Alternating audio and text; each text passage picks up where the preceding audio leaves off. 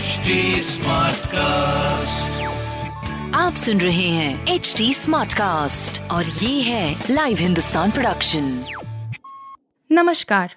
ये रही आज की सबसे बड़ी खबरें।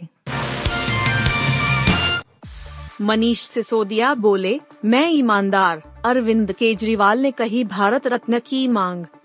दिल्ली के उप मुख्यमंत्री मनीष सिसोदिया और मुख्यमंत्री अरविंद केजरीवाल ने सोमवार को गुजरात में चुनाव जीतने पर बेहतर और मुफ़्त शिक्षा इलाज की व्यवस्था करने का वादा किया।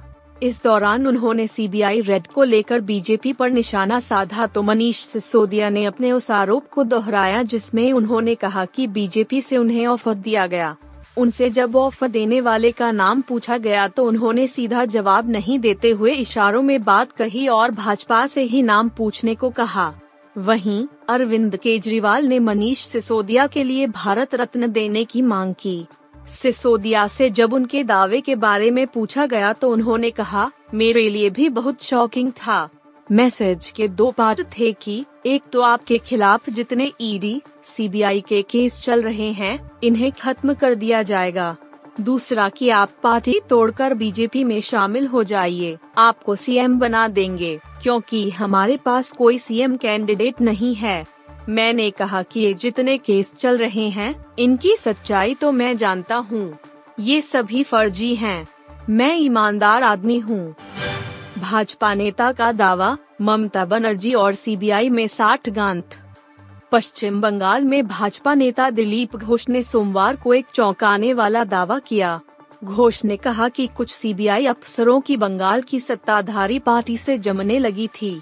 इसके चलते वहाँ पर ईडी की टीम को जाँच के लिए भेजा गया। दिलीप घोष ने एक कार्यक्रम को संबोधित करते हुए यह बात कही। घोष ने कहा कि बंगाल की सीएम और सीबीआई अफसरों के बीच साठ गांठ होने लगी थी। इसके चलते ही कोयला घोटाले, पशु तस्करी और स्कूल भर्ती घोटाले में कुछ निकलकर सामने नहीं आ पा रहा था। घोष ने कहा कि इसी के चलते पार्टी को यहाँ जाँच के लिए ईडी को भेजने का फैसला लेना पड़ा। पटना में नौकरी के लिए प्रदर्शन कर रहे टेट पास बेरोजगारों पर बरसाई लाठियाँ। बिहार की राजधानी पटना में टेट पास शिक्षक अभ्यर्थियों का प्रदर्शन जारी है।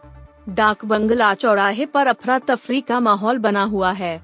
प्रदर्शनकारी शिक्षक अभ्यर्थी अपनी मांगों को लेकर डटे हुए हैं। उनका कहना है कि सातवें चरण के शिक्षक नियोजन की विज्ञप्ति निकले बगैर वे वापस नहीं जाएँगे। पुलिस के पदाधिकारी और पटना सदर एसडीएम उन्हें समझाने में लगे हैं। इस बीच मौके पर तैनात एक पदाधिकारी ने एक प्रदर्शनकारी की लाठियों से पिटाई कर दी। उनके साथ सुरक्षा में तैनात सिपाहियों ने भी सड़क पर गिरे अभ्यर्थी को लाठी से पीटा। डाक बंगला चौराहे पर दंडाधिकारी के रूप में तैनात एडीएम लॉ एंड ऑर्डर के के सिंह ने उस अभ्यर्थी की पिटाई की। एक साथी की पिटाई से प्रदर्शनकारी जब और ज़्यादा उग्र होने लगे तो के के सिंह को वहाँ से डटा दिया गया। उनके जाने के बाद सदर एसडीएम डाक बंगला पहुँच गए हैं। बॉयकॉट ट्रेंड पर बोली स्वरा भास्कर सुशांत की मौत के बाद बॉलीवुड को बदनाम किया गया। स्वरा भास्कर की आने वाली फ़िल्म जहाँ चार यार है, सोमवार को इसका ट्रेलर रिलीज़ किया गया। वह चार साल बाद बड़े पर्दे पर वापसी करने जा रही है। इस वक्त बॉलीवुड फ़िल्में सोशल मीडिया पर बॉयकॉट ट्रेंड का सामना कर रही है। आए दिन किसी न किसी फ़िल्म का बॉयकॉट किया जाता है।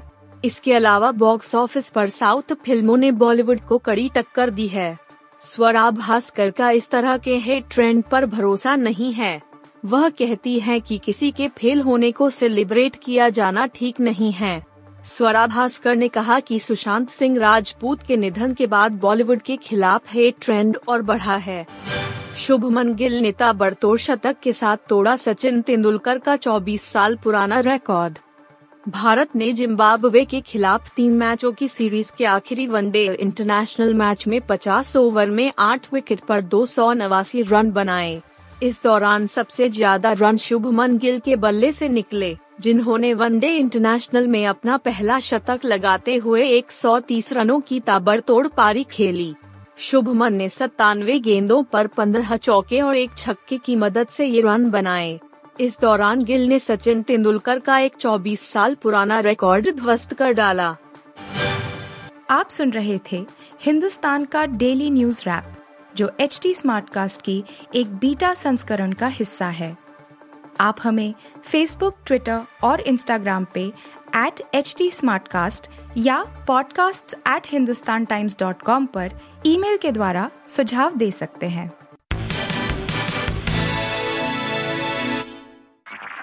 आप सुन रहे हैं एच टी और ये था live Hindustan production HD Smartcast.